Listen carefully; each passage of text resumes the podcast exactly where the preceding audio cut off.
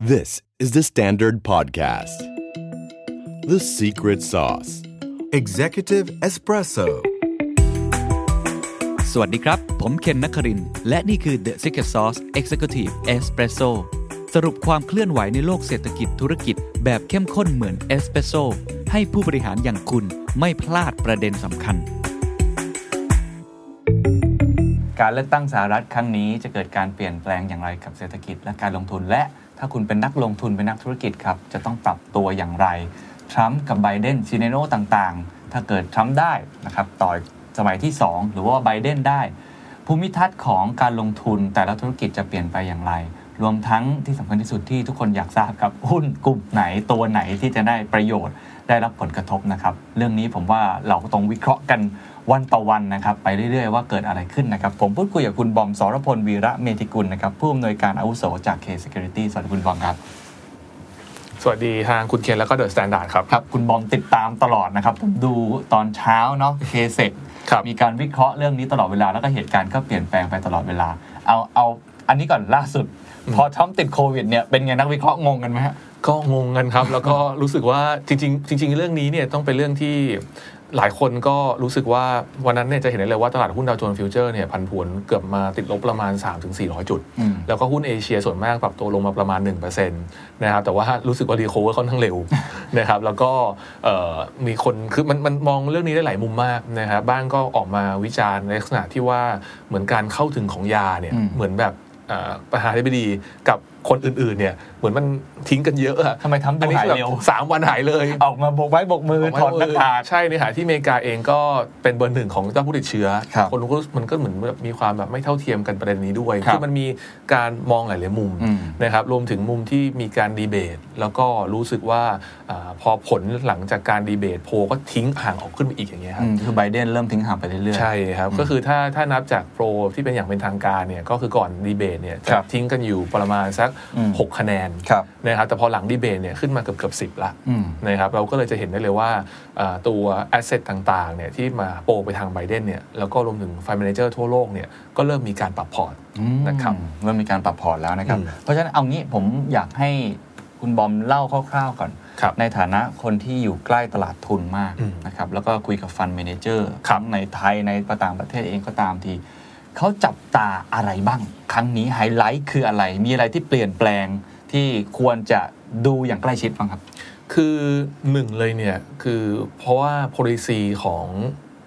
เดโมแครตกับริพับลิกันเนี่ย ครับ รอบเนี้ยฉีกกันอย่างชัดเจนมาก อืม คือจริงๆ ในอดีตเนี่ยก็ฉีกกันแล้ว ครับ นะครับแต่รอบเนี้ยคือง่ายๆเลยคือถ้าถ้าคุณลองอ่าดูจุดใช้ความสนใจเนี่ยรอบเนี้ยคือไม่ได้มีใครพูดถึง policy ของทรัมป์เลยนะ อืม เพราะเขารู้อยู่แล้วว่า policy ของทรัมป์4ปีที่ผ่านมาคืออะไร อืมเหมือน ห เดิม ลักๆ คือ American First ทำทุกอย่างเพื่อเข้าไปที่ American First ครับ นะครับ แล้วก็คือง่ายๆ คือไบเดนเนี่ยก็เหมือนพยายามที่จะทวิสต์ในหลาย ๆ policy ที่ทำเขาเคยทำไว้เนี่ย อืม กลับหมดเลย อืมอืม นะครับ ซึ่งไอการเปลี่ยนแปลงตรงเนี้ยมันส่งผลต่อเรื่องของการลงทุนในอุตสาหกรรมต่างๆ ค่อนข้างเยอะ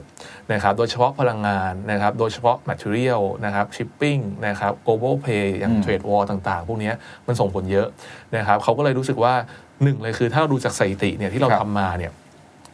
ไม่ชอบการเปลี่ยนแปลง อืมนักลงทุนไม่ชอบการเปลี่ยนแปลง ใช่ ตลาด ต้องเรียกได้ ต ว่า ลาดไม่ชอบการเปลี่ยนแปลง ใช่ครับ คือตลาดรู้สึกว่า เออ ถ้ามันเป็นเดโมแครตอยู่อยู่แล้วเนี่ย อืม ถ้าเป็นการเลือกตั้งสมัยที่2รัฐเดโมแครตได้เนี่ย ครับ ผมเชื่อว่าตลาดหุ้นก็จะไม่เปลี่ยนแปลงเท่ากับการที่รีพับกันพลิกขึ้นมา ก็คือกราฟนี้ถูกไหมฮะ ใช่ครับ คือมันพลิกเลย ดี๋วผมโชว์ให้ดู คือจะเห็นได้เลยว่าพอเวลามันมีเกิดการเปลี่ยนแปลงขึ้นมาเนี่ย คนรู้สึกว่า เฮ้ยสปีที่ผ่านมาเราปรับพอร์ตตามนี้ไปละ อืม ก็กลัวว่า 4 ปีข้างหน้า เราต้องมีการปรับพอร์ตใหม่ อืม ซึ่งในการปรับพอร์ตใหม่เนี่ยบางทีมันบางทีมันทำเกิดทำให้เกิดความผันผวนได้ ครับ และรอบเนี้ยมันดันเป็นลักษณะที่ว่ากลุ่มเทค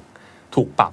ความหมายคืออะไร เพราะว่าเทคเนี่ยคือเป็น Market Cap เบอร์หนึ่ง ใช่ แล้วเวลาเขาปรับเนี่ยมันย่อลงมานิดเดียวเนี่ยมันมันส่งผลเยอะต่อตลาดหุ้น แล้ว policy ของทั้งสองท่านไม่เหมือนกันเลยที่มีต่อกลุ่มเทค โอ้ชัดเจน ชัดเจนเลย ใช่ครับ งั้นตอนนี้ก็เลยดู policy เป็นหลัก ผมเอาเอา policy ก่อนดีไหม อ่าได้ครับ ว่าแต่ละคนเนี่ยมีความแตกต่างอย่างอย่างไร และผลกระทบต่ออุตสาหกรรมไหน ครับ นะครับ โอเคก็ต้องบอกว่าเอ่อหลักๆเลยเนี่ยที่ทุกคนน่าจะพอทราบอยู่แล้วเนี่ยก็คือการขึ้นภาษี corporate tax ครับ นะครับจาก 21 ไปเป็น 28% อืม นะครับซึ่งตรงนี้เนี่ยถ้าเรานับจากภาพรวมเนี่ยนะครับเอ่อกลุ่มเทคเนี่ย เป็นกลุ่มที่จะเสียประโยชน์สูงที่สุด อืม นะครับถ้าใครจำกันได้เนี่ยนะครับตั้งแต่ปี 2016 เป็นต้นมาเนี่ยนะครับสาเหตุหนึ่งที่ทำให้กลุ่มเทคเขาเพอร์ฟอร์มได้เนี่ยนอกเหนือจากการ disrupt เนี่ยก็คือเรื่องของการที่ได้ประโยชน์จากการที่ corporate tax เนี่ยลดลงมา ครับ นะครับจาก 35%ลงมาเหลือ 21%น อืม ะครับรวมถึง overseas tax ด้วยที่ทำให้มีงบ off อ่า off balance sheet ออกมานะค ครั รับบ ยกตัวอย่างเช่นอย่าง Apple เนี่ยนะครับก็ตั้งแต่ปี 2016 2017 2018 เป็นต้นมาเนี่ย ก็มีการปันผลอ่าพิเศษแล้วก็ซื้อหุ้นคืนเนี่ยในระดับหลักหมื่นหลักแสน อืม นะครับล้านนะครับ เพราะฉะนั้นตรงเนี้ยมันก็จะทำให้อ่าความความเอ่อซื้อหุ้นคืนหรือถึงเป็นการเร่งที่ทำให้หุ้นปรับตัวขึ้นเนี่ยอันนี้ก็จะหายไป อืม นะครับเพราะว่าถ้าจะนับในแง่ของตัว tax เนี่ยนะครับตัว earning before tax เนี่ยกลุ่ม tech เนี่ยเขานำมาอยู่แล้ว อืม นะครับโดยเฉพาะปีนี้ด้วยซ้ำนะครับนี่คือเป็นประเด็นแรกที่อาจจะมีความกังวลขึ้นมาได้ เพราะฉะนั้นพูดอย่างนี้ได้ไหมว่าส่วนใหญ่นักลงทุนฝั่งเทค หรือว่าคนที่เป็นผู้ประกอบการฝั่งเทคโนโลยี อืม ก็คงจะรู้สึก โปรทำ โปรทำนิดๆ ต้อง เพราะมัน โปรเป็ทำนประโยชน์กับตัวเอง ใช่ครับ อันนี้ อ่า คือในฝั่งของตัวภาษี ครับ นะครับ แล้วถ้าเราพูดถึงภาพรวมของตลาดหุ้นเบอร์หนึ่งอย่าง S&P เนี่ย อืม นะครับ ก็ประมาณการในว่าตัว e a r n i n g per share เนี่ย ก็จะอาจจะมีดาวไซด์จากเรื่องของเฉพาะ corporate tax เนี่ยนะครับอาจจะลงมาจากบริเวณประมาณสักเกือบเกือบร้อยหกสิบเนี่ย ลงมาอยู่ประมาณบริเวณสักร้อยสี่สิบกว่าๆ อืม ขึ้นอยู่กับว่า consensus ของแต่ละที่เนี่ยเขาทำยังไง อืมอืม นะครับซึ่งไอการปรับตัวลงมาตรงเนี้ยเราลองเอามาเทียบกับค่าเฉลี่ยย้อนหลัง 10 10 ปีในอดีตของหุ้นสหรัฐนะค ครั รับ บ มันก็จะเป็นดาวไซด์ของหุ้น S&P เนี่ยประมาณ 8-10%น โอ้โห ะครับ ไม่ เฉพา ไม่น้อยนะฮะ เฉพาะตัว corporate tax เออ นะครับ นี่แค่ corporate tax นะเนี่ย ย corporate tax ค่อนข้างเยอะ อืม นะครับอันนี้เราไม่นับเรื่องของโครงสร้างรายได้ที่ ครั จะ บ เปลี่ยนไป ครับ นะครับอันนี้ก็คือ แค่แท็กเพียวๆ เอาแค่ว่าถ้าเกิดว่าจบวันที่ 3 วันที่ 4 เสร็จปุ๊บไบเดนได้ เรื่องนี้เข้าสู่สภาอะไรเรียบร้อย ครับ ก็เรียบร้อยเลยโดนฟัน ใช่ เลยแท็กนี้ ถูกต้องแต่ว่าอาจจะอาจจะมีโน้ตนิดนึงครับ คือตอนเนี้ยนะครับยังไม่ได้มีความชัดเจนว่าเขาพูดถึงเลข 28%จริง ๆ หรือเปล่า อืม นะครับเพราะว่าเดี๋ยวเราอาจจะต้องรอดูการดีเบตอีก 2 ครั้งในวันที่ 15 และ 22 ครับ ถ้าไบเดนเขายอมดีเบตนะ เพราะบางทีเขากลัวทรัมป์ว่าจะติดหรือเปล่า เดี๋ยวติดโควิด นะครับรวมถึงตัว Vice President อย่างไมค์เพนกับตัวคามาลาแฮร์ริสด้วย ครับ นะครับว่าว่าจะเป็นยังไง อ่าน นะครับแต่ว่าอ่าผมอีกนิดนึงแล้วกัน คือตอนเนี้ยอ่ามันเป็นการฝั่งวิเคราะห์จากฝั่งของอ่ะอย่างพวกผมก็วิเคราะห์ไปว่าเรามองยังไงนะครับแต่ว่าคีย์หลักเลยเนี่ยผมเชื่อว่ามันอยู่ที่ว่าโอเค ถ้าตอนเนี้ยเราเชื่อตามโพลว่าไบเดนเนี่ยนำห่าง ครับ แต่คีย์ที่สำคัญมากกว่านั้นเลยคือเออสว อืม นะครับ แล้วก็ตัวคะแนนเสียงของโพลสวตอนเนี้ยมันค่อนข้างที่จะไม่ได้ทิ้งกันเหมือนเกณฑ์ของตัว House คือต้องบอกกับทุกท่านว่าจริง อืม ๆเลยเลือกครั้งนี้มีการเลือกสวด้วย ใช่ครับ ซีเนตประมาณร้อยคน อ่าน นะครับ ซึ่งอ่าจะหมดอายุเขาเขาอายุประมาณเทอมหนึ่งหกปี ครับ นี่ถ้าสมมตินี่ประมาณ 30 กว่าคนเนาะ 35 35 และรีพับลิกันเยอะ อ่าจริงๆสวในยส่วนใหญ่เพื่อนจะได้อยู่แล้ว อ่า นะฮะซึ่งอันเนี้ยก็เลยน่าสนใจว่าเวลาเขาจะผ่านร่างกฎหมายอะไรเนี่ย ครับ สสคือ House of ส่ง Representatives ชงขึ้ จะ น ส่ ไป งชงขึ้นไป อ่า ก็คล้ายๆของประเทศเรานั่นแหละ ครับ แล้วก็สวจะรับหรือไม่รับจะตีตกหรือเปล่า มัน ใช่ เป็นกระบวนการถ่วงดุลทางอำนาจ ถูกต้อง ทีนี้ตอนเนี้ย House ตอนเนี้ยเป็นของเดโมแครต ครับ คือคุณแนนซี่พอลินซีเนี่ยเป็น อืม ประธานสภา ครับ แต่ราษฎร ในขณะที่ของดิเซเนต อ่า นี่เป็นริพับลิกันครองอยู่ ใช่ครับ แต่ถ้าเกิดว่าอย่างที่เมื่อกี้คุณบอมบอก ครับ ถ้าซีเนตมีการเปลี่ยนแปลงเกิดขึ้น อืม ก็คือต้องบอกว่ารอบนี้เปลี่ยน 35 แล้วอัตราส่วนคือ 23 ต่อ 12 เลย ซึ่ง อืม รีพับลิกันก็ถือว่ามีความเสี่ยงด้วย อืม นะครับแต่ว่าคือจริงๆ โพลของสวเนี่ยมันอาจจะไม่ได้ชัดมาก ครับ คือเรียกง่ายๆว่ามันไม่ได้ทิ้งกันเหมือนสส อืม คนก็เลยมีความกังวลว่าสมมุติว่าออกในกรณีที่ไบเดนเนี่ยชนะการเลือกตั้ง ครับ แต่ไม่สามารถครองเสียงสภาส่วนบนได้เนี่ย อืม ผมว่าอันเนี้ยระวังว่าจะเป็นเหมือนเดดล็อก อืม ความหมายคือเออการกระตุ้นเศรษฐกิจ คือต้องบอกว่ามีบางเอ่อนักวิเคราะห์ ครับ พูดถึงเรื่องของ GDP อเมริกาเนี่ยไม่โตด้วยนะครับ โหถ้าเกิดว่าเกิดซีน n ร r โอนี้ เกิดซีนาริโอนี้นะครับ แต่ว่าก็ต้องบอกว่าเอ่อส่วนหนึ่งเลยเนี่ยคือมาตรการที่เขาคาดการณ์ว่าจะมีการออกมา เช่น 2 ล้านล้านเหรียญอย่างเงี้ยครับ อืม อาจจะไม่ได้ออก ครับ หรืออาจจะถ่วงดุลรอไปเลย เหมือน อืม รอบล่าสุดที่วันนี้ที่เราคุยกัน วัน เนี่ย นี้ทำเพิ่งตีตกไป ก็ตีตกเลย ใช่ คือไหนไหนไหนไหนไหนก็ไหนไหนละ อ่า ก็คือทะเลาะกันมาตั้งแต่ 2.4 ไล่ไป 1.6 ครับ แล้วก็เหมือนพยายาม 2.2อ่า อ่าแล้วก็เปลี่ยนกันมาจริงๆ มันตอนแรกสุดเลยเนี่ยมัน 3 กว่านะครับ อืม แต่ว่าประเด็นคืออย่างนี้ครับ คือมันก็เหมือนกับว่าไปไปพูดลักษณะที่ว่าไอ้เม็ดเงินตรงเนี้ยมันลงไปในรัฐของเดโมแครตเป็นส่วน ใหญ่ มันก็มีการโจมตีกัน อืมอืม ความเองก็เลยบอกว่าอ่าไหนๆก็ไม่ชนะคือโพลเนี่ยมันทิ้งละ ครับ ก็เขาก็เหมือนพยายามใช้กลยุทธ์ว่าอ่ะถ้าอยากให้ผ่านเนี่ย เลือกเขาเป็นประธานาธิบดีสิ อืม เดี๋ยวหลังจากนั้นน่ะเขาจะมาเลือกให้ โอเค นะครับเขาก็เลยรู้สึกว่าอ่ะอย่างตอนเนี้ยคือก็ก็ต้องก็ทำอะไรไม่ได้แล้ว ครับ มันก็เลยเป็นเกมแบบเนี้ยเพราะฉะนั้นคือรอบเนี้ยนอกเหนือจากดูว่าใครเป็นประธานาธิบดีเนี่ยต้องดูคะแนนเสียงด้วยในสภาสูง ว่าใครได้ไปนะครับ ใช่คอย่ารับงที่บอกว่าเวลาจะผ่านร่างกฎหมายมันไม่ได้ง่าย ไม่ง่าย แล้วก็สำคัญอย่างที่เคยเกิดขึ้นมาแล้วมันมีชัดดาวน์ได้สาม ถูกต้องครับ ถ้าเกิดมันเกิดเดนล็อกเกิดขึ้นอ่ะย้อนกลับมาครับ อ่า policy ของฝั่งเดโมแครตมีอะไรครับ นอกจากตัว corporate tax ที่น่าจะมีผลกระทบเป็นไฮไลท์ คือจริงๆหลักอันนี้ผมพูดถึงภาพรวมของอเมริกาก่อนเนาะ ได้ แล้วเดี๋ย ครับวลงมาที่บ้านเรา ได้ครับ นะครับในฝั่งของตัวเดโมแครตเนี่ยนอกเหนือจากที่เราพูดถึงเรื่องตัว corporate tax แล้วเนี่ยก็คือจะมีเรื่องของการที่ไปเจรจากับพาร์ทเนอร์ในหลาย ๆ ทวีปทั่วโลกใหม่ ครับ นะครับนำโดยสงครามการค้ากับจีน อืม นำโดยข้อตกลงเรื่องของการคว่ำบาตรอิหร่าน ม นะครับนำโดยเรื่องของ Green Energy อย่าง Paris Agreement ครับ นะครับ TPP ต่างๆนะครับรวมถึงอ่าแคนาดา อืม แล้วก็ยุโรปที่มีการขึ้นภาษีไป ครับ พวกเนี้ยก็จะมีการเอามาถูกการเจรเอามาเจรจากันใหม่หมด อืม นะครับซึ่งเชื่อว่าอ่าน่าจะเป็นโมเมนตัมในเชิงบวก ครับ อเรารู้แหละว่า worst case คืออะไรไปแล้วนะครับก็คือการคว่ำบาตรไม่ให้น้ำมันออกมา อืม การขึ้นภาษีในระดับ 3 6 0 0 0 0 ล้านเหรียญนะครับ20-25%ราย segment ครับ นะครับแล้วก็ตัวอาถอนตัวเองออกจากข้อตกลง Paris Paris Agreement ครับ นะครับต่างๆ พวกนี้แล้วก็พยายามดึงให้หลาย ๆ บริษัทกลับเข้าไปในอเมริกาเนี่ยก็จะถูกเอามาเจรจาใหม่กันหมด อืม ซึ่งผมเชื่อว่ามันจะเป็นบวกแบบอ่อน อืม ๆ ในระยะของเป็นเป็นเหมือนเอาคือเป็นเหมือน sentiment เชิงบวกในฝั่งของ global pay ด้วย ครับ คือก็จะรู้สึกว่าโลกมันจะผ่อนคลายความตึงเครียดมากขึ้น ผ่อนคลายมากขึ้น หันมาคุยกันมากขึ้น หันมาคุยกันมากขึ้น อ่า ใช่ครับ คือคือโน้ตนิดนึงครับ เรื่องของการเจรจาการค้าเนี่ยเราก็ไม่ได้คาดหวังนะครับว่าภาษีทั้งหมดทาริฟจะถูกถอดถอนหมด ครับ แต่อาจจะลงไปที่รายเซกเมนต์บางเซกเมนต์มากขึ้น อืม นะครับรวมถึงการที่พูดคุยกันว่าการคว่ำบาตรเนี่ยก็อาจจะทำให้น้ำมันเนี่ยที่มีการคาดการณ์ไว้ว่าจะออกมาเกือบ 2 ล้านบาร์เรลที่เพิ่มมากขึ้นเนี่ ครั ย บ ก็อาจจะออกมาในตลาดมากขึ้นได้ อืม นะครับแล้วก็ Green Energy เอาตัวเองกลับเข้าไปในนั้นนะครับพวกเนี้ยมันก็จะส่งผลคือหนึ่งเลยเนี่ย เอ่อภาพรวมคือเราประเมินว่าดอลลาร์เนี่ยมีโอกาสอ่อนค่า อืม ถ้าไบเดนมา อืม นะครับสองเลยเนี่ยเราคาดการณ์ว่า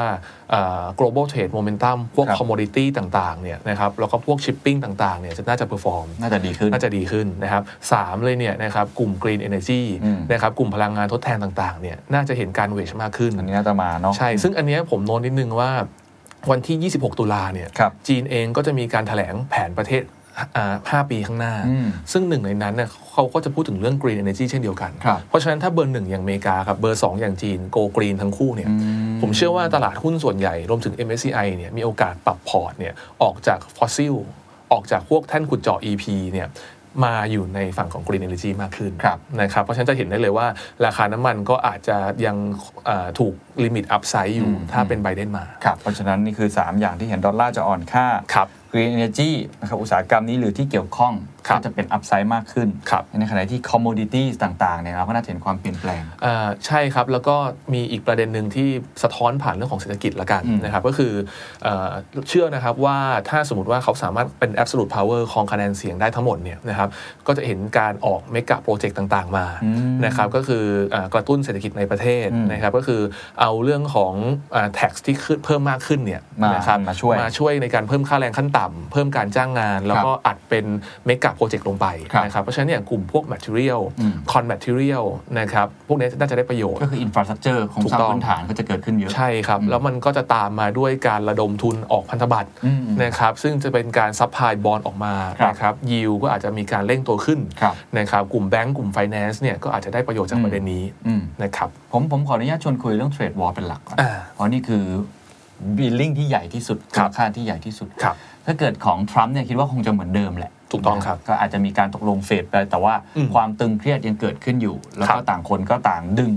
นะครับฐานการผลิตกลับมา ถูกต้องครั แต่ บ ถ้าเกิดเป็นของไบเดนเนี่ย อืม สงครามการค้าระหว่างสหรัฐกับจีนมันจะเปลี่ยนรูปแบบยังไง คือต้องบอกว่า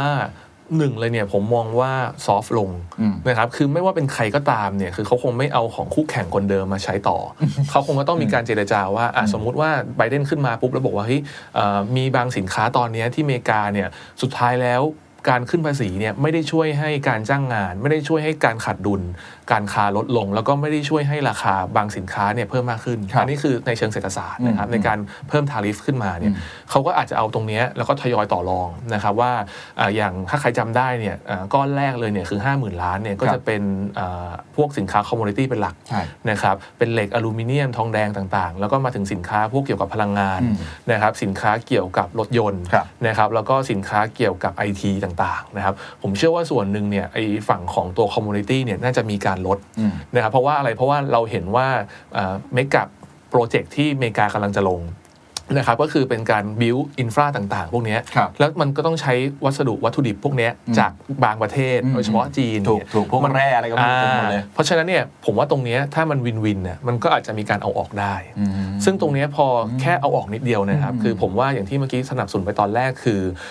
คอมมูนิตี้เพลย์เนี่ย อืม นะครับรวมถึงชิปปิ้งเพลย์เนี่ย อืม ผมว่าน่าจะเป็น 2 ธีมที่น่าติดตามในช่วงต้นไตรมาสหนึ่งปีหน้าเลย ครับ นะครับ อ่าเราเห็นภาพมากขึ้นเรื่อยๆนะครับ พวก shipping pay community pay หรือจะ ค เป็ รั น บ green energy ต่างๆ ถ้าเกิดว่าเกิดซีเนโอเหล่านี้เกิดขึ้น ครับ อันนี้มองในแง่ของสหรัฐแล้วก็เรื่องของ global ครับ ถ้ามองผลกระทบที่เกิดขึ้นกับประเทศไทยเนี่ยมันมากน้อยแค่ไหน เมื่อกี้เรามุมมองนักลงทุนแล้ว ครับ นักลงทุนก็คงจะเห็นธีมคร่าวๆเดี๋ยวผม ครับ ค่อยไปอีกสเต็ปหนึ่งที่เป็น อืม กึ่งกึ่งๆมองเลยว่าอ่าอุตสาหกรรมไหนได้ประโยชน์อะไรยัง ครั ไง บ แต่ถ้าเกิดเป็นมองของประเทศไทยเนี่ยคิดว่าเป็นไง โอเค ถ้าเป็นมองประเทศไทยเนี่ยผมเชื่อว่าเอ่อหนึ่งเลยเนี่ยถ้าไบเดนชนะการเลือกตั้งแบบ absolute power เนี่ยผมเชื่อว่าตลาดหุ้นในฝั่งของ emerging market นะครับโดยเฉพาะในฝั่งของเอเชียอาเซียนเนี่ยน่าจะได้ประโยชน์เมื่อเทียบกับตัวทรัมป์ อืม คือ 4 ปีที่ผ่านมาเนี่ยเราจะเห็นได้เลยนะครับ ครับ ว่าประเทศอ่า asset เนี่ยที่ perform ที่สุดเนี่ยก็คือต้องบอกว่าเป็นเป็นเป็น US equity ่าอันนี้เรามีกราฟมา อ่าจะจะเห็นได้เลยนะครับว่าถ้าเราดูฝั่งอาเซียนเนี่ย ครับ แล้วก็ดูฝั่งบ้านเราเนี่ยค่อนข้างที่จะ underperform เยอะ อืม นะครับผมเชื่อว่าภาพนี้อาจจะค่อยๆ กลับได้ ครับ นะครับหรือเรียกง่ายๆว่ามันจะมันจะเหมือนซอฟลงนิดนึง ครับ นะครับเพราะฉะนั้นเนี่ยเราคิดว่าเอ่อในฝั่งของเอเชีย emerging market เนี่ยน่าจะเพอร์ฟอร์ม ครับ นะครับแล้วก็ในฝั่งของตัวยิว อืม เนี่ยเพราะว่าอะไรเพราะว่าเราเพิ่ม corporate tax อืม นะอเมริกาเพิ่ม corporate tax นะครับแล้วก็เพิ่มตัวเม็ดเงินลงไปเนี่ย ครับ สิ่งที่มันจะตามมาคือตัว break even yield เนี่ยก็คือเหมือนกับความคาดหวังของเงินเฟ้อเนี่ย อืม มันอาจจะมีการปรับตัวขึ้นได้ อืม ในขณะที่ตัว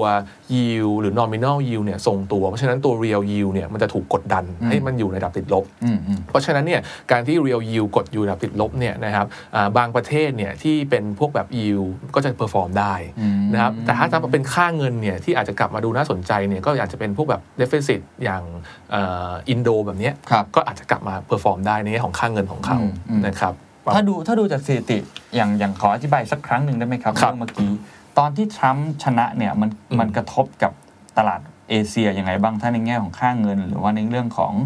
เอ่ออื่นๆเนะครับ คือคือก็คือถ้าเทียบง่ายๆเลยเนี่ยคือโอเคต้องบอกว่าที่เพอร์ฟอร์มเลยเนี่ยคือมีแค่ไต้หวันกับจีน อืม เพราะส่วนหนึ่งเนี่ยคือเขาเขาได้ประโยชน์จากกลุ่มเทคนะครับ อืม อ่าแต่ถ้าเราไม่นับประเด็นนี้เนี่ยเรานับประเด็นอื่นๆเนี่ยเราลองดู 3 ประเทศที่ underperform สุดนะครับ ครับ ทิปเลย ไทยครับ อินโดฟิลิปปินส์ก็คือเป็นทิปมาเก็ตเลย อืม นะครับโดนเต็มๆนะครับทั้งในแง่ของอินเด็กซ์ของหุ้นที่อันเดอร์เพอร์ฟอร์มทั้งในแง่ของค่างเงิน อืม นะครับเพราะฉะนั้นตรงเนี้ยเราคาดการณ์ว่าเอ่ออย่างที่บอกไปคือเราเชื่อว่าหนึ่งเลยเนี่ยถ้าไบเดนได้เนี่ยพอดอลลาร์มาอ่อนค่าเนี่ย ครับ พวกแอสเซทต่างๆ ในอเมริกาเนี่ยมันอาจจะอันเดอร์เพอร์ฟอร์มเมื่อเทียบกับภูมิภาคบ้านเรา อืม นะครับเราจะอาจจะเห็นการโรเตทของโฟลตรงเนี้ยเริ่มกลับมาอีกครั้งหนึ่งในภูมิภาคบ้านเรา อืม แต่ก็ต้องบอกว่าอย่าเพิ่งคาดหวังเยอะว่าแบบมันจะเข้าบ้านเราเพราะ MSCI flow บ้านเราเนี่ยมันก็คิดเป็นเพียงประมาณ2% ครับ แต่อย่างน้อยเนี่ยอาจจะถือว่าดีกว่าที่ที่เป็นเหมือนแบบอเมริกันเฟิร์สและหลาย ๆ อย่างบ้านเราเนี่ยก็หายไป อืม ทั้งในฝั่งของเอ็กซ์พอร์ตนะครับโดยเฉพาะในฝั่งของการส่งออกเลยเนี่ย ครับ ก็จะเห็นได้ว่าผลกระทบค่อนข้างเยอะ อืม นะครับแล้วก็พวกเอ็กซ์พอร์ตถ้ามันดีขึ้น แล้วก็หันมาหา growth value มากขึ้นเนี่ยก็ต้องบอกว่าในฝั่งของอาเซียนในฝั่งของ emerging market เนี่ยก็เป็นประเทศที่ high risk high return อยู่แล้ว อืม เพราะฉะนั้นเนี่ยมันก็อาจจะเห็น flow ตรงเนี้ยไหลกลับเข้ามาตรงนี้ได้ ครับเพราะฉะนั้นถ้าดูจากซีเนโอนี้ถ้าเกิดว่าเป็นฝั่งของเดโมแครตได้ อืม นะครับไบเดนได้เนี่ยหมายความว่าเงินฟันฟลูต่างๆเนี่ยน่าจะไหลมาฝั่ง emerging market มากขึ้นดอลลาร์ก็จะอ่อนค่าลง ใช่ครับ อ่าอันนี้ก็น่าจะเป็นประโยชน์ต่อฝั่งเรา ใช่ครับ นี่อันนี้มองมองกันแบบสสไตล์คนไทยเลยมองกัน อ่า ไปเงี้ยแสดงว่าถ้าเกิดเรามองไปเนี่ยเหมือนกับถ้าเกิดว่าไบเดนขึ้นมา ครับ นะครับในแง่ของเทรดบอลบรรยากาศผ่อนคลายขึ้น ใช่ครับ ในแง่ของฟันฟลอไหลเข้ามาเมืองไทยมากขึ้น เมืองเราจะได้ประโยชน์มากขึ้นไหมฮะ คือ ต้องโน้ตนิดนึงนะครับว่า อ่า ถ้าเราทำตัวดีนะหมายถึงว่าถ้าการเมืองเราไม่ได้มีปัญหา อ่าอ่าอ่า ถ้าเศรษฐกิจบ้านเราฟื้น ถ้าการเบิกจ่าย4แสนล้านก้อนที่เหลือโอเค ครับ เมกะโปรเจกต์ไม่ดีเลยอย่างเงี้ อื ย ม ผมเชื่อว่าปีหน้าก็เป็นปีที่น่าสนใจในการลงทุนเลย อืม นะครับถือว่าพันสองต้นๆเนี่ยนะครับผมเชื่อว่ามันก็เป็นเป็นลักษณะที่ว่าเดี๋ยวรอลุ้นละว่าโฟลจะเริ่มไหลเข้าจริง ๆ หรือเปล่า อืม นะครับ อืม แต่ผมโน้ตไปนิดนึงนะผมไม่ได้คาดหวังว่าโฟลไหลเยอะ ครับ แต่ผมคาดหวังว่าโฟลไหลเข้า อ่าน่าจะมีกลับมาบ้าง ใช่ครับ แต่ถ้าเกิดเป็นทรัมป์นะเมื่อกี้เราพูดแต่ไบเดนถ้าเป็นทรัมป์ได้เหมือนเดิมมีอะไรเปลี่ยนไหมฮะ คือหนึ่งหนึ่งเลยทำได้เนี่ยคือสิ่งที่ผมว่าคนจะกังวลเลยคือหนึ่งเลยคืออเมริกันเฟิร์สน่าจะยังเมนเทนอยู่ระดับสูงได้ ครับ และที่สำคัญคือเวลามันมีความเสี่ยงของเรื่องพวกเนี้ยนะครับว่า policy ต่างๆ จะถูกปรับไหมอะไรยังไงเนี่ยส่วนมากเลยคือคนเนี่ยจะหันเข้าไปในดอลลาร์อินเด็กซ์ก่อน นะครับเพราะฉะนั้นเวลาคนไหลเข้าไปในดอลลาร์ก่อนเนี่ยเราจะเห็นได้เลยว่าช่วงเนี้ยเวลาหลาย ๆ ครั้งที่ดอลลาร์ก่อนตอนออกมาจากวิกฤตนะครับช่วงเนี้ยนะครับกำลังจะค่อย ๆ ออกจากวิกฤตเนี่ยดอลลาร์เนี่ยมันจะเหมือนเป็นเอ่อ relatively เนี่ยมันจะเอ่อตรงข้ามกับหุ้นในฝั่ง emerging market เลย คือหลาย ๆ ครั้งที่เวลาดอลลาร์มันแข็งค่าขึ้นมาเนี่ย อืม หุ้นมันจะ underperform ใช่ครับ อันนี้ก็คือแสดงภาพให้เห็นว่าเราคิดว่าดอลลาร์อินเด็กซ์เนี่ยน่าจะปรับตัวแข็งค่าขึ้น ถ้าเป็นประธานาธิบดีทรัมป์ยังชนะสมัยที่สองอยู่ครับ อืมแล้วเรื่องเอ่อปัจจัยอื่นๆล่ะครับ มันจะกระทบยังไงบ้างฮะ เช่นอ่ะตลาดฝั่งบ้านเรา อืม หรือว่าในแง่ของฟันฟลูอ่ะยังอยู่ที่เดิม ใช่ครับ อะไรต่างๆนานา มันก็จะคงสภาพไว้แบบนั้นต่อไป ใช่ครับ คงสภาพตรงนั้นไว้นะครับ จนกว่าเราจะเห็นเลยว่าหนึ่งเนี่ยอ่า policy ต่างๆของทรัมป์เนี่ยเขายังจะ aggressive ต่อเหมือนเดิมไหม อืม ซึ่งผมเชื่อว่าโดยเฉพาะในตะวันออกกลางเนี่ยผมเชื่อว่าเขายัง aggressive เหมือนเดิมนะครับแล้วก็พวกเอ่อ green energy ที่เราจะเห็นเนี่ยอันนี้ผมว่าไม่ได้เห็น อืม นะครับก็คือเขายังสนับสนุนฟอสซิลอยู่ จริง ๆ ถ้าเราจำกันได้เนี่ยตอนเกิดโควิดเนี่ย ครับ สองอินดัสทรีสองอุตสาหกรรมแรกที่ทรัมป์เขาช่วยเนี่ย อืม คือสายการบินกับเชลออยนะ อืมอืม มันชัดเจนเลยไงว่าอุตสาหกรรมไหนคือโปรเขาเขาช่วยอะไรอยู่อย่างเงี้ย อืม ผมว่าพวกนี้มันก็ยังจะจะเมนเทนต่อได้ อืม นะครับแต่ว่าถามว่าส่งผลกระทบยังไงต่อบ้านเราก็คือ ผมเชื่อว่าพอจบเรื่องเนี้ยนะครับหนึ่งเลยเนี่ยคือเออมันก็จะเป็นลักษณะคล้าย ๆ แบบเดิม ครับ ความหมายคือก็โอเคเลือกตั้งอเมริกาจบปุ๊บ ก็คนเดิม อืม เหมือนเดิมทุกอย่างแบบเนี้ย อืม ผมก็เชื่อว่ามันก็จะเห็นแพทเทิร์นว่าแบบอ่ะกลุ่มโฟลก็อาจจะไหลกลับเข้าไปในกลุ่มเทค ครับ ซึ่งเวลาบ้านเราไม่มีกลุ่มเทคเนี่ยก็จะเสียเปรียบเขาหน่อย อืมแต่นักลงทุนก็อ่ะมองเห็นชัด อ่า เวลาเราลงทุนต่างประเทศ ถูกต้องนะครับก็จะไหลไปพวกเนี้ยนะครับแล้วก็พวกเอ่อกลุ่มอื่นๆที่ที่ทุกคนรู้อยู่แล้วว่าทรัมป์เข้ามาเนี่ยพวก corporate tax ที่มันได้ประโยชน์เนี่ย อืม มันก็จะไหลเข้าไปพวกนี้ อืม นะครับ อืมอ่ะเรามองเห็นภาพคร่าวๆแล้ว ทีนี้กลับมามุมมองของนักลงทุนบ้าง ครับ นะครับไม่ว่าจะเป็นซีเนโรไหนก็ตามทีเนี่ยเราปรับพอร์ตยังไงดี ช่วงนี้เขาปรับพอร์ตกันยังไง ครับ เขารอพักอยู่ แล้วเดี๋ยวรอเลือกตั้งเสร็จค่อยกลับ ครับ มาอีกทีและอ่าพอร์ตทั้งระดับโลก มัน อืม น่าจะไปอยู่ในตรงไหนและใน ครับ ไทยเองเนี่ยมันจะเป็นยังไงครับ ผมเชื่ออย่างนี้ครับว่าการหลังการเลือกตั้งเนี่ย ครับ นะครับอ่าจะเห็นหุ้นแบบ short term rally ได้ อืม นะครับความหมายคือตอนเนี้ย flow มันอั้น อืม คือเรียกได้ว่าขายมาก่อนแล้วส่วนหนึ่ง อ่าถูก พอแบบโพไบเดนเริ่มทิ้งมาจริงๆโพไบเดนเนี่ยเริ่มทิ้งห่างจริงๆเนี่ยหลังจากช่วงที่จอร์จฟลอยด์ อืม ที่ทรัมป์เขาดูเหมือนแบบอ่าจัดการปัญหาเรื่องนี้ได้ไม่ค่อยดีมาก ครับ โพเลยเริ่มทิ้ง พวก Black Lives Matter เนาะ ถูกต้องครับ แล้วก็เรื่องของเศรษฐกิจนะครับที่จัดการปัญหาไม่ได้ ครับ นะครับแล้วก็เรื่องของ โควิด เอ่อโควิดเต็มๆเลยเนี่ย อืม พอมันเริ่มทิ้งปุ๊บเนี่ยนะครับแล้วมันทิ้งห่างจริงๆเลยเนี่ยคือปลายสิงหาต้นกันยา ครับ พอมันสิงหาต้นกันยาปุ๊บจะเห็นได้ชัดเจนเลยว่ากลุ่มแรกที่โดนขายออกมาก่อนเลยเนี่ยคือกลุ่มเทค ปรับตัวลงมาจากระดับสูงสุด 15ถึง20 บางตัว ครับ นะครับเพราะฉะนั้นตอนเนี้ยผมเชื่อว่าเม็ดเงินที่มันไหลออกมาตรงเนี้ยมันยังไม่ได้เข้าไปที่แบบกลุ่มอื่นๆหรอก อืม มันรออั้นอยู่ อืม นะครับเพราะฉะนั้นเนี่ยผมเชื่อว่าหลังจากการเลือกตั้งเนี่ยนะครับไม่ว่าจะเป็นใครมาเนี่ยนะครับอาจจะเห็นลงสั้นๆแล้วขึ้นเลย อืม นะครับมันเพราะว่าโฟลมันอั้นอยู่ บ้านเราเองเนี่ยผมว่า f ฟ n a n c i a l เองต่างๆ ก็อั้นอยู่ อืม โดยเฉพาะต่างประเทศเนี่ยอั้นแน่นอน เพราะฉะนั้นเนี่ยแต่ว่าการอั้นและกลับเข้าไปเนี่ยมันต้องแบ่งเป็นรายเซกเมนต์ ครับ นะเพราะฉะนั้นตอนนี้ผมเชื่อว่านับจากวันนี้จนถึงวันที่ 3 พฤศจิกายนเนี่ยผมเชื่อว่าหุ้นน่ะทั่วโลกนะครับไม่ได้ขึ้นไปไหน อืม แกว่งอยู่ตรงนี้ อืม แล้วจากสถิติเนี่ยตั้งแต่ปี 1950 เป็นต้นมาเนี่ยนะครับ70 กว่าปีเนี่ยเดือนกันยาและเดือนตุลาของปีการเลือกตั้งเนี่ยส่วนมากหุ้นจะไซด์เวย์ดาวน์และ อืม จะติดกรอบกรอบเทนไลน์ อืม หลายหลายๆครั้งเลย อืม ไม่ว่าจะเป็น รอรออยู่ รอทั่วโลกเลย MSCI Global Market นะครับบ้านเราก็เป็นเช่นเดียวกัน ครับ นะครับมันก็จะ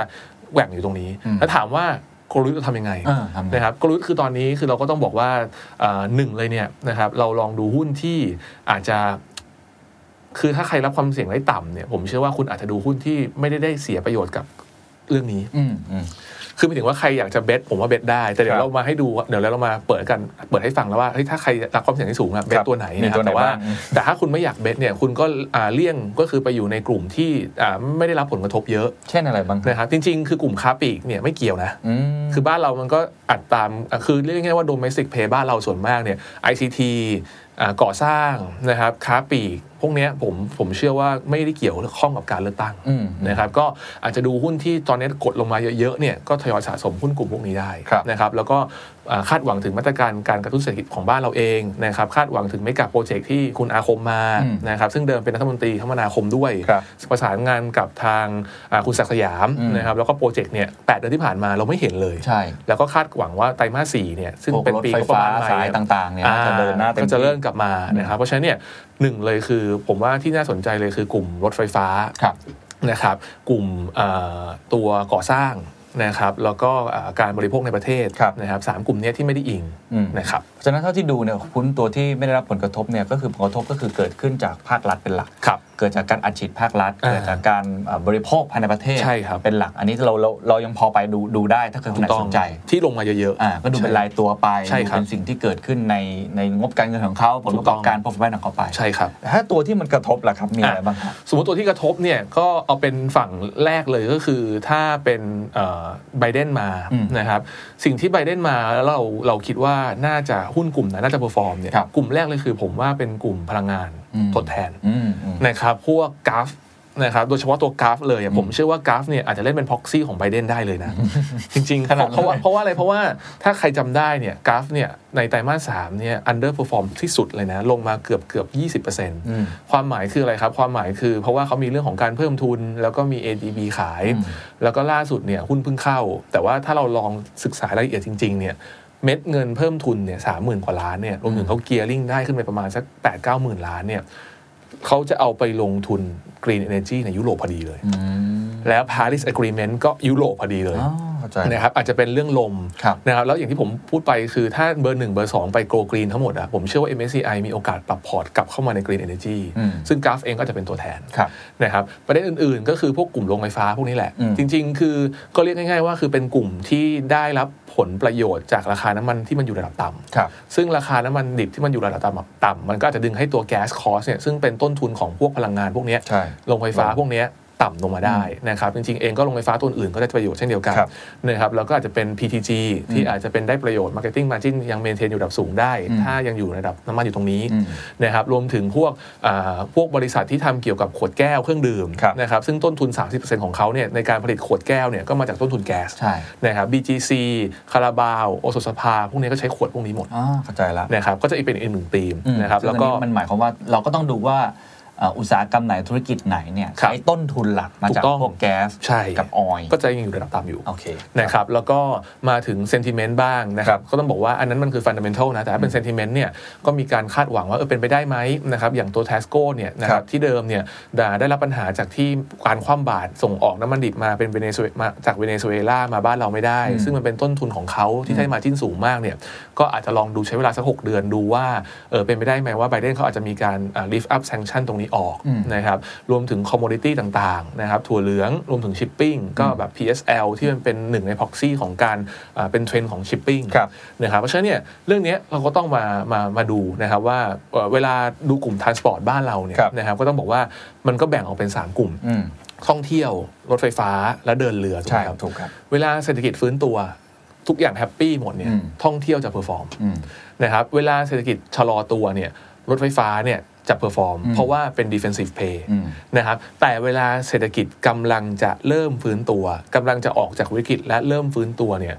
มันจะไปที่กลุ่มเดินเรือ อืม เพราะฉะนั้นเวลาเราโรเท e กันเองในกลุ่มทานสปอร์ตเนี่ยมันจะหมุนกันอย่างเงี้ยครับ โอ้โอ้เป็นเลขที่ดีมากครับ ครับเพราะฉะนั้นเราคิดว่าตอนนี้เศรษฐกิจทุกคนเนี่ยผ่านจุดต่ำสุดไปแล้วในไตรมาสสอง อืม แต่จะฟื้นเร็วฟื้นช้าขึ้นอยู่กับสถานการณ์โควิดในประเทศนั้นๆ ขึ้นอยู่กับมาตรการภาครัฐในประเทศนั้นๆ ใช่ แต่สุดท้ายแล้วถ้าเราคาดการณ์ว่าวัคซีนมาในไตรมาสสองปีหน้า เราฟื้นตัวเนี่ย อืม ผมเชื่อว่ากลุ่ม shipping global pay เนี่ยมันจะ perform ได้ ยิ่งแล้วถ้าเกิดเป็นไบเดนเนี่ยเรื่อง tension ระหว่างอ่า global trade ลดลงด้วย ใช่ครับ ชิปปิ้งก็น่าจะได้รับ ถูกต้องครับ ผลบวกนะ ใช่ครับ อ่ะถ้าเป็นของทรัมป์ล่ะครับ ครับ มันยัง คือ ไปต่อไหมฮะแต่ละตัว คือถ้าเป็นของทรัมป์เนี่ยผมเชื่อว่าหนึ่งเลยเนี่ยคือกลุ่มพลังงาน อืม ต้นน้ำเนี่ยจะถูกกลับมาโหลดใหม่ ม นะครับหลังจากช่วงที่ผ่านมาเนี่ยโหโดนทิ้งกันมาอย่างต่อเนื่องเล ครั ย บ นะครับปอทเองสอพอเองพวกเนี้ย อืม นะครับผมเชื่อว่าน่าจะกลับมาโหลดใหม่ได้นะครับก็ถือว่าเป็นหุ้นพลังงานต้นน้ำที่น่ากลับมาติดตาม ถ้าว่าอ่าฝั่งทรัมป์เขาเองได้นะครับกับอีกตัวหนึ่งเนี่ยนะครับอ่าจะเป็นตัวที่อ่าหลายคนรู้จักมันดีนะครับนั่นก็คือตัวตัวอ่า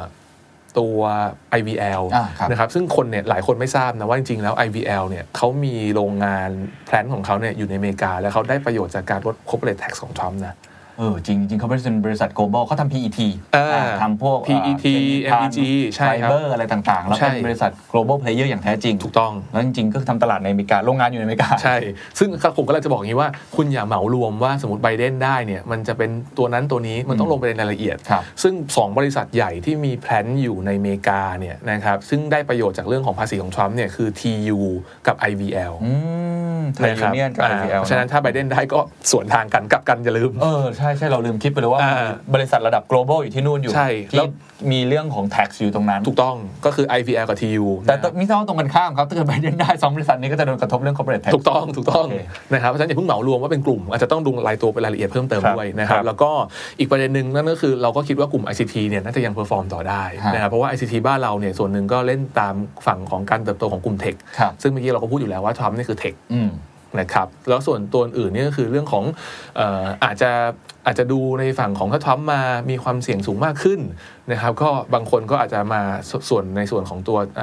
เซฟเซฟอย่าง defensive แล้วก็ dividend yield อืม ก็เป็นโอกาสในการอ่าเป็นเป็นหนึ่งในทางเลือกด้วย ครับ นะครับ คือคือดูภาพรวมทั้งหมดเราเห็นในมุมของผลกระทบที่เกิดขึ้นในอุตสาหกรรม ครับ ผลกระทบที่เกิดขึ้นในอาจจะเป็นรายบริษัทบางบริษัท ครับ นะครับแต่ถ้ามองอานักลงทุนธีม อืม นะนอกเหนือจากตัวหุ้นแล้วเนี่ย ครับ มองสินทรัพย์อื่น ๆ ด้วย อืม อ่าสินทรัพย์อื่นเนี่ยมันมีธีมอะไรบ้างไหมครับ กลยุทธ์คืออะไรในช่วงนี้หรือว่าหลังจากนี้ โอเคหนึ่งเลยเนี่ยคืออะดอลลาร์เราพูดไปแล้วนะค ครั รับบ ว่าไบเดนเนี่ยน่าจะโปรไปในทางดอลลาร์อ่อนค่า ครับ นะครับส่วนในแง่ของตัวค่างเงินเนี่ยเราคาดการณ์ว่าค่างเงินเนี่ยในฝั่งของตัวอาเซียนเนี่ยน่าจะเพอร์ฟอร์มได้ถ้าเป็นไบเดน อืม นะครับส่วนในตัวฝั่งของตัวทองคำเนี่ยก็ต้องบอกว่า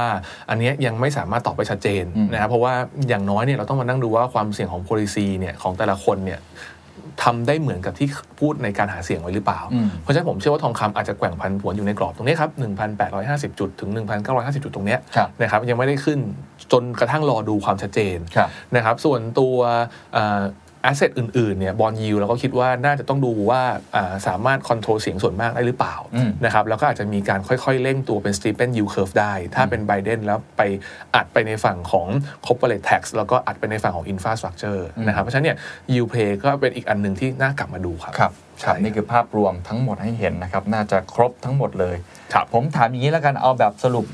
อ่า สุดท้ายไฮไลท์เลยสำหรับคนที่กำลังเฝ้าดูตรงนี้อยู่จะมีเซอร์ไพรส์อะไรไหมครับ ออก o เ e อร์เซอร์ไพรส์ได้เกิดขึ้นหลายครั้งเหมือนกัน ห นะ ลายครั้ง เออ คือโอเคผมอิงจากในอดีตก่อน ฮะ นะครับว่าหลายอ่าต้องบอกว่าโพลเนี่ยปกติอ่าประธานาธิบดีเนี่ยก็จะมี 3 ครั้งในการดีเบต ครับ ต้องบอกนะครับว่า 50 ปีที่ผ่านมาโพลเนี่ยใช้ไม่ ได้ นะครับคือหลายครั้งอ่ะอย่างรอบล่าสุด 2006เนี่ยคลีคลินตันชนะทั้ง 3 โพล ใช่ สุดท้ายแล้วทรัมป์พลิกมาชนะครับ นะครับผมเชื่อว่ารอบเนี้ยก็คือต้องยอมรับว่าโพลมันทิ้งแบบทิ้งห่างพอสมควรนะครับแต่ว่าผมว่าเผื่อใจทรัมป์เขาไว้นิดๆก็ดีนะครับความหมายคือถ้าใครคิดจะปรับพอร์ตตามไบเดนทั้งหมดเลยเนี่ยผมเชื่อว่าอาจจะมีสัก 20%ลองดู อืม ถือเงินสดก็ได้ อืม อาจจะไม่ต้องแบบเร่งไปซื้อทั้งสองฝั่งก็คือถือเงินสดไว้แล้วก็รอดู เพราะว่าอย่างวันนั้นเนี่ยนะครับเอ่อทรัมป์พลิกขึ้นมาชนะคลินตันเนี่ยหุ้นทั่วโลกนี่ผันผวนลงมาประมาณ 2% อืม เพราะว่าทุกคนอย่างที่บอกไปคือไม่ชอบความผันผวน อ่าความหมายคืออะไรคือก็ก็เกรงมาเป็นเดโมแครตไง อืม เกรงมาเป็นอ่าอ่าคลิน Hillary ตัน Clinton แต่พอมันพลิกเนี่ยคือไม่รู้แหละว่าทรัมป์มาเขาเปลี่ยนแท็กลดนะ มันควรจะขึ้นนะ ครับ แต่เวลาการเปลี่ยนแปลงของที่มันคาดการณ์ไว้แล้วมันถูกเปลี่ยนอะหุ้นมันเซหมด มันช็อกอยู่ มันช็อกอยู่ ครับ ผมว่ารอบเนี้ยไม่ว่าใครมาในหนึ่งสองวันนั้นอ่ะหุ้นหุ้นจะช็อกช็อกเหมือนกัน อืม เพราะฉะนั้นไม่ต้องรีบมันมีลงมาให้ซื้อได้อยู่แล้ว ครับ นะครับ แล้วก็ถ้าถามเนี่ยผมก็ยังเชื่อว่าเอ่อคือจากรอบเนี้ยจะดูเลยอ่ะผมว่าดู 6 ลัดนะครับ คือเรียกง่ายๆว่าถ้า battle ground Swing เนี่ย state ทั้งหมด ใช่ครับ swing state เอาง่ายๆ คือถ้าสมมติว่าทรัมป์เนี่ยแพ้มิชิแกน อืม แพ้เท็กซัส ฟลอริดา อืม พวกเนี้ยจบเกมเลยอยู่แล้ว จบเกม ครับ นะครับนอร์ทแคโรไลนามิชิแกน อืม อย่างเงี้ยครับอาริโซนาอย่างเงี้ยครับจบเลย อืม ดูง่ายๆก็คือใครอยากจะเบ็ดนะ ระหว่างทางในชั่วโมงการซื้อขายของเราเนี่ยมันจะมีการนับคะแนนอย่างไม่เป็นทางการ ครับครับ ถ้าคุณลองดูรัฐพวกเนี้ยแล้วเขาเริ่มเสียคะแนนแล้วนะครับจบเลย อันนี้จบเลย อันนี้แบบสำหรับคนที่ชอบความตื่นเต้นนะ ใช่อะ ระหว่าง ชอบแบบ ดูไปด้วย ชอบดูแบบเรียลไทม์ เรียลไทม์ ครับ ซึ่งวันนั้นเดี๋ยวผมรายงานสดให้อยู่แล้ว อ่า อ่า ครับผม นก็มีการเรียลไทม์อะไรแบบนั้นอยู่แล้วนะครับ เราคุยกันไปละเรื่องของเลือกตั้งสหรัฐเรามองไป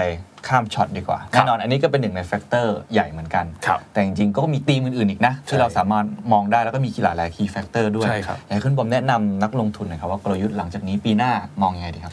คือก่อนที่จะเข้ามาที่ตลาดหุ้นเนี่ยผมพูดถึงเศรษฐกิจนิดนึงก่อน ครับ นะครับว่าตอนนี้เศรษฐกิจทั่วโลกเนี่ยนะครับก็ปรับตัวลงมาดิ่งมารีเซชชันเกือบทุกประเทศละนะครับแล้วก็รีค o เวอร์ขึ้นมาเกือบเกือบสักหนึ่งในสามของทาง อืม นะแต่ว่ามันแล้วมันก็จะเลี้ยงละ อืม คือมันลงมาเป็นแบบนี้แล้วขึ้นมาแบบนี้แล้วมันเลี้ยง อืม เข้าหมายของเขาว่าเลี้ยงคืออะไรหนึ่งเลยก็คือต้องดูว่าเอ่อมาตรการการกระตุ้นเศรษฐกิจของแต่ละประเทศเนี่ยแตกต่างกันอย่างไร ครับ นะครับว่าบางประเทศที่มีมาตรการแบบ 15% 20%ของ GDP และสามารถเบิกจ่ายได้ตามเวลาหุ้นก็จะเพอร์ฟอร์มดี อืม นะครับบ้านเราเองเนี่ยก็ต้องบอกว่า 1.9 ล้านล้านเนี่ยนะครับอ่าส่วนของฝั่งธนาคารเนี่ยนะครับ9แสนล้านเนี่ยซอฟท์โลน BSF เนี่ยถือว่าต้องบอกว่าอ่ายังเข้าถึงอ่าเงินจริงๆเนี่ยได้น้อยมาก ใช้น้อยมาก BSF ไม่ได้ใช้เลยครับ น้อยมากแล้วก็ซอฟท์โลนนี่คือแสน อ่าใช่ นะครับ อยมาก 20%เ ถูกครับ นะครับ ส่วนไอตัวของคลังเนี่ยหกห้าอ่าหกแสนเนี่ยห้าแสนกว่าเนี่ยใช้ไปละ ใช่ นะครับ ส่วนตัว4ี่แสนเองเนี่ยก็ใช้น้อยเช่นเดียวกัน ถ้าผมจำเป็นน่าจะไม่ประมาณแสนสองแสน อ่าถือว่าน้อยมาก ใช่ นะครับเพราะฉะนั้นเนี่ยก็คือเราต้องดูว่าเอ่อรัฐมนตรีคลังท่านใหม่เข้ามาแบงก์ชาติผู้ว่าท่านใหม่เข้ามาเนี่ยมีการเร่งเบิกจ่ายรวมถึงผ่อนคลายมาตรการให้เข้าถึงได้มากขึ้นมากน้อยแค่ไหน อืม อันนี้ก็จะเป็นประเด็นหลัก อื นะ ม แต่ว่าอ่าในฝั่งของศูนย์วิจัยเกษตรกรเองเนี่ยเราประเมินว่าเศรษฐกิจไทยนะครับ ครับ จะกลับไปเท่ากับระดับก่อนเกิดโควิดเนี่ยนะครับปี 65 เลย หกห้าเลย ใช่ครับประมาณไตรมาสสองปี ครับ 65 ก็คืออีกสองปี ใช่ครับ เพราะฉะนั้นเนี่ยก็ถ้าถามเราเรามองว่าเป็นตัว U ไปก่อน อืม นะครับเพราะฉะนั้นเนี่ยเอ่อหุ้นนะครับก็ต้องบอกว่าแล้วหุ้นล่ะจะเป็นยังไง ครับ นะครับเราประเมินอย่างนี้ครับว่าอ่าหุ้นเองเนี่ยนอกเหนือจากเรื่องของตัว e a r n i n g ็แล้วเนี่ยซึ่งปีเนี้ยเศรษฐกิจไทยเราเนี่ยโดนไป 10%จากโควิด ครับ นะครับแล้วก็ e a r n i n g เนี่ยตลาดหุ้นเนี่ยโดนไป 50%น อืม ะครับเราลองเอากำไรของตลาดหุ้นเนี่ยนะครับมาวัดดูว่าจะกลับไปเท่ากับระดับเดิมได้เนี่ยก็ไม่ต่างกับ GDP เลยครับ เท่ากันเลย คือก็คือ สปี ต้องรอก ว่า อีก 2 ปีกว่า อืม นะครับ EPS ก็จะขึ้นไประดับนั้น ครับ เพราะฉะนั้นจะให้หุ้นไทยเนี่ยจะขึ้นไปพันหกพันเเหมือนเดิมเนี่ยก็ต้องรออีกประมาณ 2 ปี อืม ทั้งเศรษฐกิจและกำไร อืม เพราะว่าอย่างนั้นไม่ไม่ใช่นั้นคือคุณก็ต้องเล่นขึ้นไปเล่น PE 20 ซึ่งผมมองว่าหุ้นหุ้นไทยเราเล่น แพง PE นะ 20 เท่าไม่ได้ อืม เพราะมันอยู่เหนือ2 standard deviation ครับ นะเพราะฉะนั้นเนยตอนนี้ก็ต้องบอกว่ามันก็ทำให้หุ้นเล่นยากมากขึ้น อืม นะครับแล้วก็เม็ดเงินเนี่ยถ้าผมดูจากโฟลของโลกเนี่ยในฝั่งของตัวการอัดฉีดเม็ดเงินของ QE เนี่ยถ้าใครสังเกตดูเนี่ยคือเริ่มลดลงแล้วนะ อืม นะครับแล้วก็อย่างพาเวลเองเนี่ยเขาก็บอกว่าเฮ้ยคุณจะมาโฟกัสจากนโยบายการเงินอย่างเดียวไม่ได้ คุณต้องดูนโยบายการคลังด้วย ครับ นะครับแล้วก็อ่าบาลานซ์ที่ของเฟดเนี่ยถ้าจะเห็นเลยว่าเริ่มตึงๆแถวๆ7ล้านล้านแล้ว อืม นะครับ ECB กับ BOJ เองก็เช่นเดียวกัน อืม เพราะฉะนั้นเนี่ยเรื่องนี้ก็อาจจะเป็นเรื่องที่ทำให้ตลาดหุ้นเนี่ยนะครับยังไม่ได้ปรับตัวขึ้น แต่ก็จะแกว่งอยู่ตรงนี้นะครับบ้านเราก็น่าจะยังแกว่งตัวอยู่ในระดับพันสองพันสามอย่างน้อยถึงสิ้นปีนี้ ครับ นะครับส่วนต้นปีหน้าเดี๋ยวเรามาดูว่ามันจะมีมาตรการใหม่ๆไหม อืม LTF จะเข้ามาช่วยไหม เพื่อในแง่ของสภาพคล่องทางการเงินนะครับแล้วก็เรื่องของตัวเซกเตอร์โรเทชันจากเรื่องของไบเดนกับทรัมป์ด้วย ครับ นะครับผมก็เลยมองภาพรวมประมาณนี้ก็คือ 1 เลยคือไม่ต้องรีบซื้อหุ้น นะครับเรายังคิดว่าหุ้นเนี่ยนะครับมันยังกลับตัวเป็นขาขึ้นเนี่ยยาก อืม นะครับสองเลยเนี่ยการเลือกหุ้นเนี่ยนะครับคุณก็ต้องเลือกหุ้นที่หนึ่งเลยคือเอ่อเข้าสู่ช่วงของผลประกอบการด้วย เพราะฉะนั้นคือเน้นเน้นที่ผลประกอบการดีๆไว้ก่อน อืม นะครับ นะครับคือรอบเนี้ยหุ้นลงมา 50%จริงในฝั่งของตัว e a r n i n g per share นะค ครั รั บบ แต่ว่าบางหุ้นเนี่ยยังกำไรเขาไม่ได้ลงนะ อืม มีประโยชน์ได้ด้วยก็ อืม คุณก็อยู่ในกลุ่มพวกนี้ก่อน อืม นะครับ ก็ต้อง selective มาก ๆ เนาะ ต้อง selective ผมว่ารู้สึกว่าเล่นยากมากขึ้นนะ ใช่ หุ้นไทยหุ้นไทยในช่วงนี้ ใช่ โดยเฉครับ พาะปีหน้านี่งงมาก ใช่ครับ แล้วก็ทิ้งท้ายนิดนึงคือมีหุ้นต่างประเทศให้ลงทุนได้นะครับ อ่า คือคนไทยหลายคนเนี่ยชอบยึดติดกับลงทุนในหุ้นไทยอย่างเดียว ครับ กองทุนหุ้นไทยอย่างเดียวเนี่ อื ย ม ผมเชื่อว่าผมว่าจบเรื่องเนี้ยมันสะท้อนให้เห็นภาพเลยนะครับว่าโควิดเนี่ยเศรษฐกิจเนี่ยมันเป็นตัวเค อืม แล้วทำไมคุณจะต้องมาลงทุนอยู่ในประเทศที่อาจจะมีความเสี่ยงของ ไม่เคขึ้นนะแต่เคลงนะครับเพราะฉะนั้นมันมีบางประเทศที่มันเป็นเคขึ้น ครับ คุณก็ลงกองในนั้น ครับ ซึ่งปัจจุบันตอนนี้หลาย ๆ บลจเนี่ยเขาก็มีการเปิดขายด้วย ใช่ แล้วผม นะครับ เห็นหลาย ๆ คนตอนนี้ให้ความสนใจมาก ใช่ครับ นะครับในกองทุนต่างประเทศ หรือ ค ว่า รับ พวก ETF อะไรต่าง ใช่ครับ ๆ ตอนนี้คนกำลังพยายามออกไปหานะครับดินแดนข้างนอกมากขึ้น ถูก เพ ต้อง ราะดูจากในเมืองไทยเนี่ยเออมันมันยากลำบากจริง ใช่ครับ อันั้นในแง่ของตลาดทุนเนาะ อืม ก็ต้อง ครับ ก็ต้องหา อ่าเขาเรียกว่า search for you หรืออะไรว่ากันไป ใช่ หา ครับ ที่ดีที่สุดไป แต่ในเรื่องของเศรษฐกิจเนี่ยจริงก็ ครั ถื บ อว่าน่าเป็นห่วงเหมือนกันเนาะ โอ้ยเป็นห่วงเลย นะครับผมก็คือต้องบอกว่าดูผมคือประมาณการที่สำคัญเลยเนี่ยคือประมาณการนักท่องเที่ยว ซึ่งแบบโอเคปีนี้มันก็อยู่ตรงนี้แล้วแหละ ใช่ครับ นะครับเจ็ดถึงแปดเนี่ย ครับ นะครับแต่ปีหน้าเนี่ยดูเหมือนหลายอ่าแบงก์ชาติเองหลาย ๆ ที่เองเนี่ยเริ่มออกมาส่งสัญญาณว่าไม่ไม่น่าเห็นแบบ 15-20 เลยครับ แบงค์ชาติรู้สึกจะ9ถ้าผมจำไม่ผิดประมาณ 9 ใช่9ถึง10 บางเจ้าบอกว่า อืม 6ถึง7ของที่นี่บอกเท่าไหร่ฮะ ของผม กสิกร ของผมอยู่ประมาณ 10 ต้นๆครับ 10ต้นๆ ใช่ครับซึ่งถ้าเรานับเนี่ยถ้าเอาจากแบงก์ชาตินะครับความหมายคือไตรมาสหนึ่งถึงสามเนี่ยไม่มี อืม นะครับเพราะว่าปีปีหนึ่งเนี่ยมันจะประมาณ 40 ล้าน ครับ แล้วถ้าเขาคาดการณ์ไว้อยู่ระดับนั้นเนี่ยความหมายคือเขาคาดการณ์ว่า 1-3 ไตรมาสเนี่ยหน้าเนี่ยไม่มี ก็คือไปไตรมาสสี่เลย ไปไตรมาสสี่ ก็เหมือน เลย ปีนี้ได้ไตรมาสหนึ่งไตรมาสเดียวแล้วก็หายหมดเลย หายหมดเลย แล้วก็ต้องบอกว่า 12%นะครับถ้านับรีเลทด้วยก็ 15%ที่มันเป็นเซอร์วิสที่ได้มาจากพวกพัก ครับ เนี่ยก็จะไม่ฟื้น อืม นะครับเพราะฉะนั้นสิ่งที่สำคัญที่สุดเลยคือ1นะครับมาตรการต่างๆ ต้องกระตุ้น ครับ นะครับเราเห็นชัดเจนเลยพอหมดเงิน 5,000 บาทเนี่ย อืม ตัวการบริโภคเนี่ยเริ่มหดตัวละ ใช่ใช่ นะครับเพราะฉะนั้นเนี่ยระหว่างทางตรงนี้ก็ต้องฝากความหวัง 2 ครึ่งยนสุดท้ายเลยก็คือการบริโภค แล้วก็การคงการใช้จ่ายจากภาครัฐ ครับ เพราะอันอื่นเนี่ยเราอาจจะยังวางหวังไม่ได้ครั ครับอันนี้ก็คือภาพรวมทั้งหมดนะครับ ก็เดี๋ยวถ้าเกิดมีการอัปเดตใด ๆ อีก มีเซอร์ไพรส์ใด ๆ อีกนะครับ หรือว่าจบการดีเบตครั้ง 2 ครั้ง3เดี๋ยวอาจจะชวนคุณบอมมาคุยกันอีก ผมว่าเรื่องนี้ต้องจับตาอย่างใกล้ชิด เพราะว่ามีเซอร์ไพรส์ตลอดจริง ๆ แล้ว ครับ ต้องบอกว่าพี่ทรัมป์เนี่ยเขาไม่แน่ไม่นอนจริงๆ ถูกต้องครับ มีอะไรมาตลอดเวลาได้ แต่ก็ถือว่าเป็นสิ่งที่เราต้องติดตามอยู่แล้วนะครับ ก็ถือว่าเราค่อยๆ เรียนรู้กันไป แล้วก็อย่างที่คุณบอมบอกใจเย็นๆครับช่วงนี้ค่อย ๆ ดูไปอย่าเพิ่งใจร้อนเพราะตอนนี้อยู่ในช่วงที่เขากำลังเริ่มปรับ ถูกต้อง ตัวแล้วก็หลังเลือกตั้งเมื่อไหร่เดี๋ยวลองมาดูกันอีกทีนะครับ วันนี้ต้องขอขอบคุณคุณบอมมากนะครับ สวัสดีครับ สวัสดีครับ